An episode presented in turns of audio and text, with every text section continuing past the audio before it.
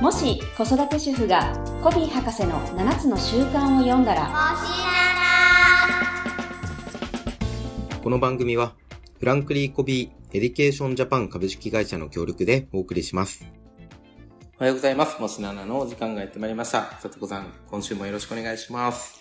はいよろしくお願いしますはい。あの、最近ずっと続いている子育て相談シリーズということで、はい今日もあの何か相談が届いているということですが、今日はどんなテーマでしょうか、今日はですねあのその子供が集中力がないうーん。そこを気にしてるママたちも結構多いみたいですねなるほど。なんかこれはいわゆる勉強に対してとかそういう話が多いんですかね、やっぱ。まあおそらくそうなんでしょうねうん。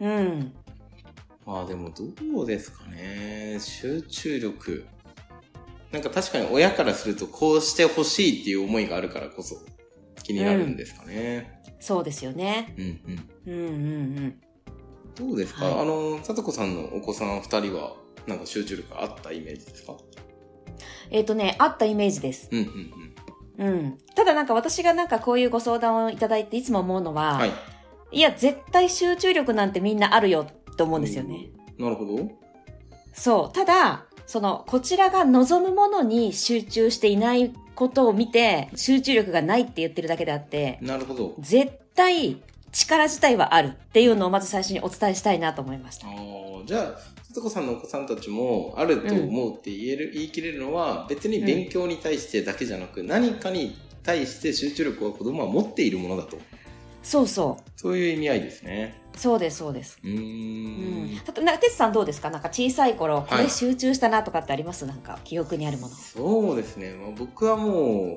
外出て遊ぶみたいな。うんうん。あとなんかもう自転車でどっか行っちゃうみたいな。ああ、自転車ね、好きだって言ってましたよね。はいそうですね、なんかマウンテンバイクをクリスマス、サンタさんにもらった記憶があります ね。うんはい。なんかどうでもいい話なんですけど、うん。うん。あの、クリスマスプレゼントがどこにもないって大騒ぎして、うん。 ベランダにあったっていうですね。まあ、自転車だからなんですかね。そうですね。まあ、サプライズだったんでしょうね。うん。はい。まあ、それで結構マウンテンバイクでどこでも行ってましたね。うん。そうそう。だからやっぱりなんか好きなものにはうんうん。集中しますよね。で、何かしらあると思うんですよね。確かに確かに。まあ、勉強っていうところだけにフォーカスして、集中力の有無を見るのではなく、うん。っていうことですよね。そうそう。例えばね、お絵かきだったり、あとやっぱレゴだったりとあか。のうん。ーなるほど。でも、この悩み自体ってやっぱり小学生に上がってからとか、そういう悩みなんですかね。まあ、そうでしょうね。きっとやっぱやっぱそうりですよね勉強が気になる。うんでしょうねんそういうことですよね。うん。うーんそうか。なんかそういう意味では、どうなんでしょう。勉強に集中力を発揮してほしいっていうのは、まあうん親の勝手な思いといえばそうなってしまう。そうですね。そうで、ですね多分あの、その学校の先生とかからも、うんその面談の時にはい。言われるのかもしれないですしね。ああ、学校で集中力がないですね、と。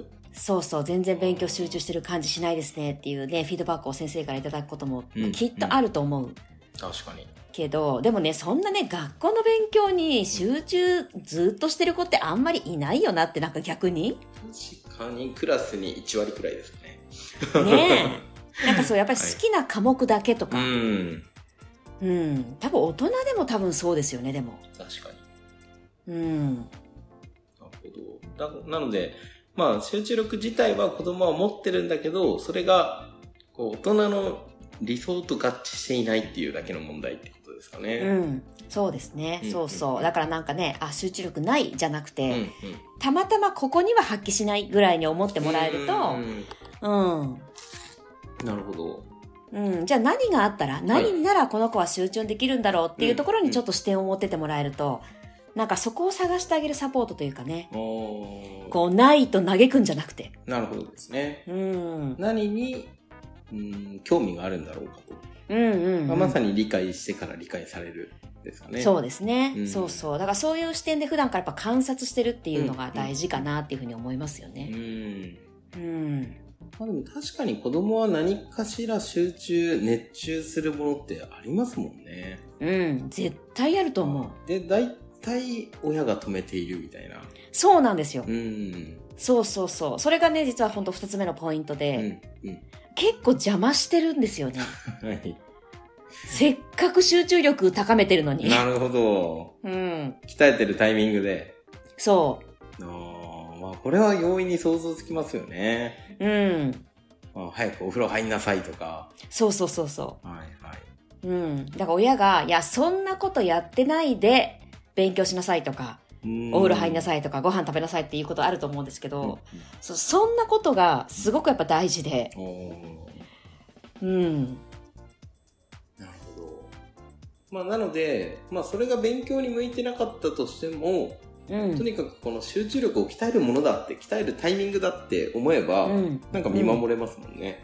そうそう。例えばなんかそれが本当 YouTube とかだとしても、うん。でもね、やっぱ集中してることに変わりないから、確かうん。ね、だから YouTube ずっと見てる姿を見て、うんあ、やっぱり集中力あるなと思ってもらえるとね、うんいいかなと思いますよね。に。ああ、そうですね。うん。まあでも、もしならでも何度かお伝えしてますが、まあ、今だったらね、ね、YouTube で月収何百万も稼げる時代ですから、うん。 YouTube に集中するの何が悪いのっていう話でもありますからね。そうそうそう。ね、それと図鑑と何が違うんですかっていうおーところをね、まず言う前にこう自分に聞いてあげるっていうのはいいかもしれないですよね。図鑑じゃ稼げないかもしれないですからね。 うん。まあ、なんか昔のイメージのまんま見てしまうとそうなっちゃいますよね。うん。うん。そうですね。でもやっぱりそのやっぱり集中してる時に、あの、その集中力だけじゃなくて、例えばこう情熱とか、こう何かにこう、なんていうの、こう没頭して取り組む姿勢とか、はい。多分いろんなものを子供たちってなんか磨いているというか、もう無意識に。に。うん,、だからなんか本当そういう時間こそなんか大事にしてほしいなと思いますようね。ん。うん。まあでも本当に、先ほども言ったように集中力を鍛えてる時間だって思えば、うん。なんか、そっとしておけるというか、うんで、。その矛先がどこかでグッと変わるかもしれないですからね。そうそう、そうなんですよね。うん。うん。でもダメだって言われると余計執着しますもんね。うん、本当本当う。ん。うん。何分までって言われたら、なんとかそれを伸ばせないか考えますからね。うん。うんそうですよね。なんか他に親がこう止めてしまうシーンって、まあ YouTube とか相当イメージつきやすいと思うんですけど、うんうんうなんん、かありますかね止めてしまいがちな時ですよね。い。うーんなんか小さい頃、幼少期で言えばうんなんか、子供が砂場で遊んでるとか、うんうんね、もう帰る時間だよみたいな。うん。ねえ、こまあ、こちらの都合もね、うん。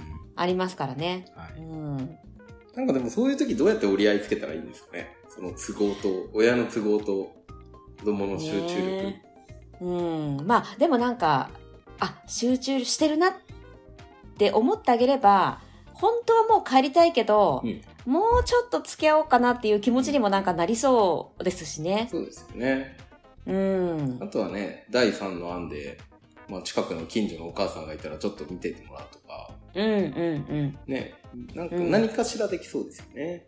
そうですもねう。ダメだと決めつけてるからぶつかるわけで、帰りたい派と帰りたくない派でぶつかるうんわうけで、んそうじゃないアイデアなんかもありそうですからね。そうですね。うん。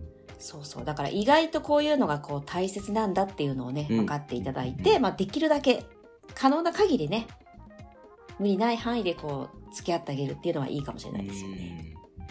他になんか集中力を増すというか磨いていくためのポイントってあるんですかあとですね、あの、例えば、じゃあ、こう、親の期待通り、あ、勉強しているなってす思う時あるじゃないですか。お、勉強に集中してるかも。うんでも、あ、じゃあ、5分だったと、その時間が。。うんっていう時になんかどうしても私たちってねえねえ5分しかやってなかったよねってどうしてもなっちゃうんですよね。なりそう。そうそう。なんか多分こちらの期待としては多分30分とか、うんまあ短くても。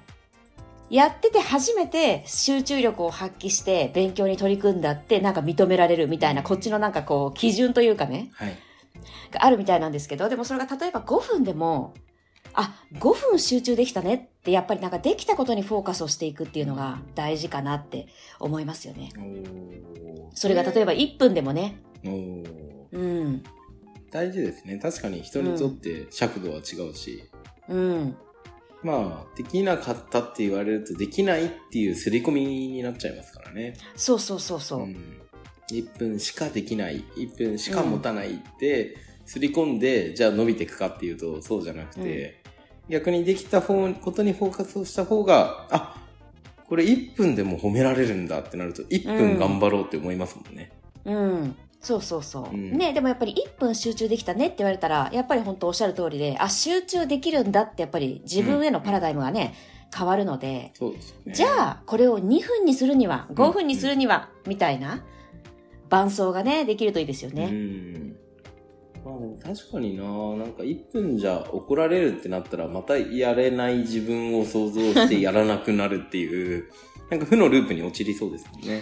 そうですね。で、まあ大体、しかも小学生が集中できる時間って、うん大体ね、10分から20分なんですって。おーで、大人はなんかマックス90分ぐらいまでいける人もいるみたい。うんうんうんだからやっぱなんかその辺を理解しておくのも大事ですよねうーん確かにそうですねねえってと思ったら5分だってやっぱすごいじゃないですか。確かに確かにうん。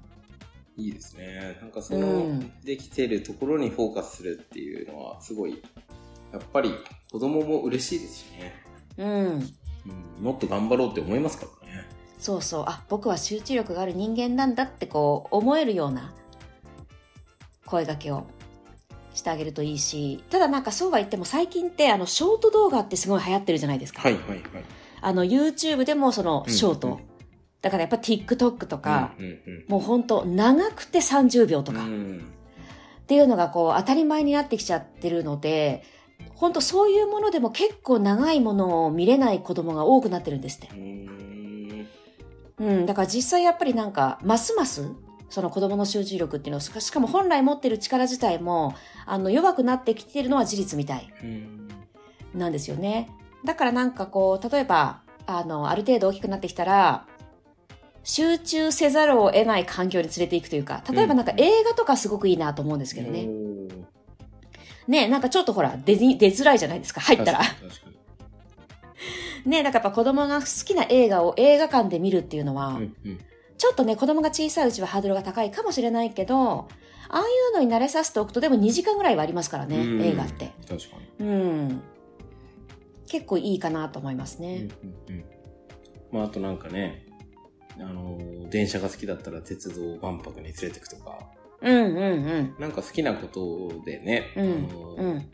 やってみるのはいいですよね。そうですね。うんうんうん。